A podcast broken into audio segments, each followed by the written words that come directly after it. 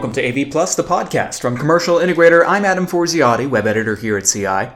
So I'm definitely one of these lucky individuals because I get to work from home right now and my work schedule hasn't been, you know, terribly altered much. I uh, don't have a actual office chair to sit in, so I've been sitting on the floor a lot. I can't say that that's been doing many good things for my back, but I will uh, take the blessings where I have them. Today on the show, we are once again covering something related to COVID 19 and, and businesses and what you can do as a business during this really confusing time.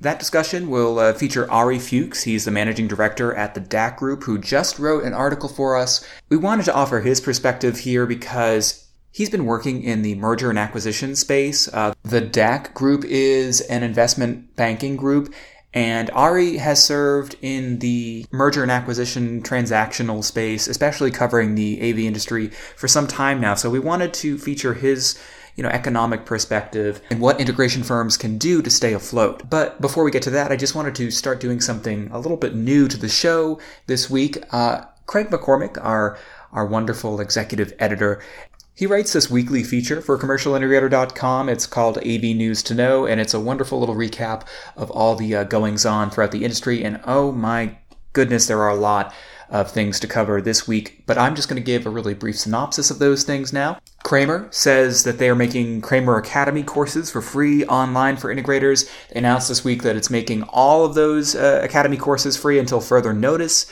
that move is going to allow you know integration firms to to learn on demand anytime you know with interactive desktop and mobile options to earn Avixa CTS renewal units and and that's pretty valuable right now to integrators. Userful, uh, the video wall company, has launched a virtual display solution for emergency operations centers. So uh, their emergency operations center solution supports uh, remote workers who are allowing you know cross-site and cross-departmental collaboration with like a virtual video wall.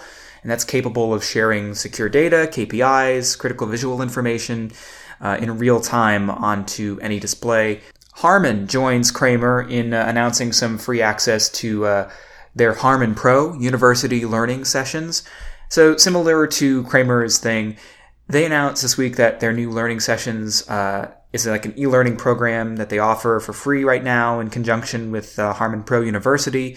These are like a live workshop series and providing you know a range of on-demand and instructor-led webinars hosted by uh, some of their their leading experts from around the world. If you want to read the full AV news to know, you can find it on commercialintegrator.com at any time. It's the April 3rd edition. Okay, now I'll leave you with my conversation with Ari Fuchs of the DAK Group you know, you would call it an economic reckoning that you're predicting uh, that will follow the, the COVID outbreak. Um, are, you know, economic trends are often really difficult to predict, but, you know, I wanted to get your sort of, your sort of forecast for it, what you think a post-COVID world is going to look like, and then, you know, what the pro AV world might look like specifically when this starts to, to settle down. Sure, sure. I mean, I think I think to a large extent, uh, you know, we're, we're, clearly in challenging times, and I think you know the decisions that businesses make across the spectrum, whether it's the broader economy or even within the AV industry, are going to determine the success and the viability of their businesses, you know, in the post-COVID era. Um, you know, there's no doubt in my mind today, and we represent businesses across you know wide variety of industries.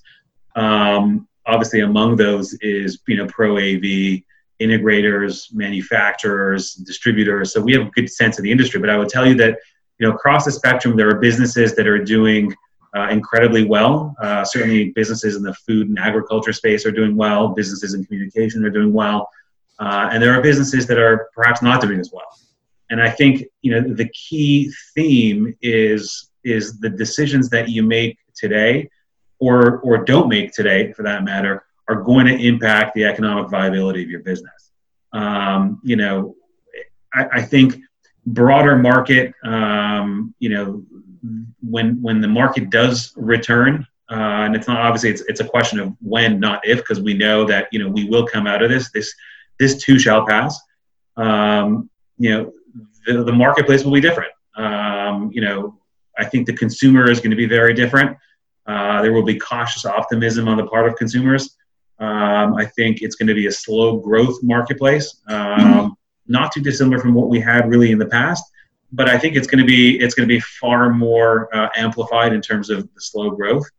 I think you know there are going to be, uh, unfortunately, there are going to be casualties um, in, in, the marketplace. There will be businesses that uh, will have a very difficult time making making it through, and we'll, I mean, perhaps we'll talk about some of those reasons and what what business owners can do today to perhaps reduce that you know the likelihood of that possibility. Uh, and there are going to be companies that are going to thrive through it because you know they've taken the, the right measures and they've taken you know decisive action uh, early on. Um, I, I, think as far as the AV industry is concerned, yeah, to me, I think the AV, you know, comes out of this, uh, you know, in some sort of a positive, and I'm, you know, optimistic about how the industry comes out of this because I think one of the things that we've learned uh, is that, you know, the the important of the importance of unified communication, the importance of video collaboration, particularly in this marketplace, I think you know has has absolutely been underscored. And I think listen, face to face interactions won't disappear, um, but I think they're going to be reduced. I think you know telecommuting, the work from home, that is going to increase, uh, and that is going to you know create certain types of demand for the pro AV and integration space, which I think you know we've been seeing today. I think we're going to see more of when we come out of this. Um, you know, in the immediate near term, I will tell you that you know all the, the, the pent up demand. I mean, obviously integrators now don't necessarily have access to uh, to their customers' premise, so there is going to be some sort of a snapback um, as far as activity goes in the in the integration space. But I think that's the, the snapback is going to be different. Um, you know, we're certainly hearing you know rumors of uh, of reductions in force among many integrators.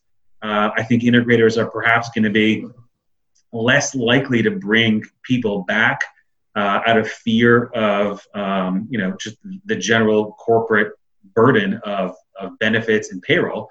Uh, and I think you know we might see uh, the increase in use of outsourced services. Um, so you know outsourced labor is going to I think in my view going to be um, you know I don't want to say front and center, but is going to play a much more active role than I think they have in the past because of integrators um, you know desire to kind of flex up and flex down their workforce with uh, with with project flow. Um, but I, I, think overall the the AV industry is is positioned to uh, you know to continue to take advantage of the trends that we've been seeing. I don't think those trends are are stopping. I think they're going to continue. Or they're, I think they're going to continue with vigor.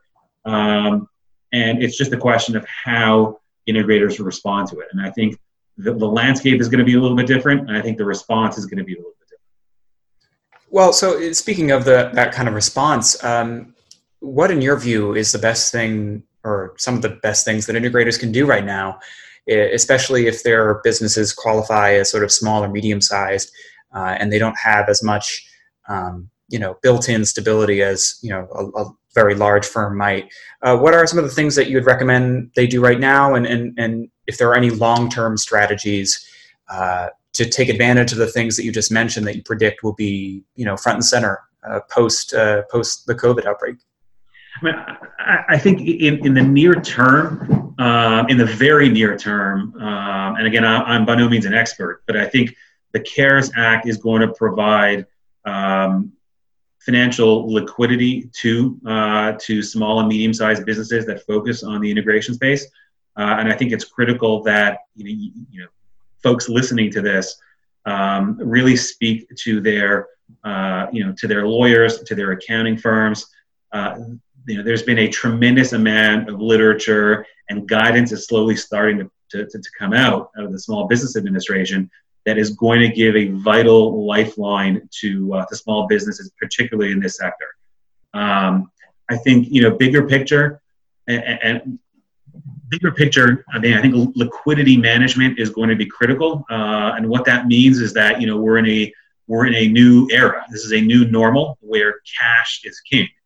And the ability and desire to focus your business and understand which segments of your business generate cash and which segments of your business consume cash.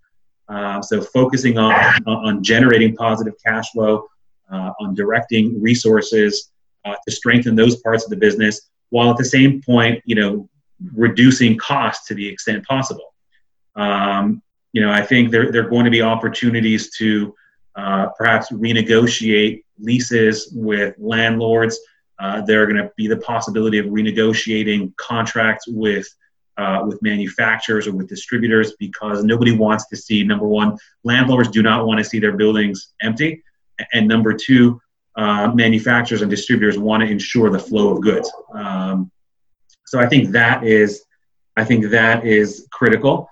Um, and I think you know there are going to be some very difficult choices to make as far as reductions in force go. Um, and I think you know the you know those types of decisions need to be made swiftly. Um, you know need to be made decisively. And you know those are the types of actions that are going to preserve cash in the near term, and that is critical. Uh, and I think you know taking that just a step further, the theme around you know forecasting uh, and businesses you know you know everybody kind of sort of has their own way of forecasting. And i don't think you know this needs to be a complicated exercise. Certainly you know there are groups out there you know that can help and advise. But i think thinking about and and, and determining sort of what are the possible scenarios that your business might be faced with. Um, you know is it you know customer demand? Obviously now we're in a situation where uh, you know projects are most projects are at a standstill um, that's going to impact your billing. That's going to impact your cash flow.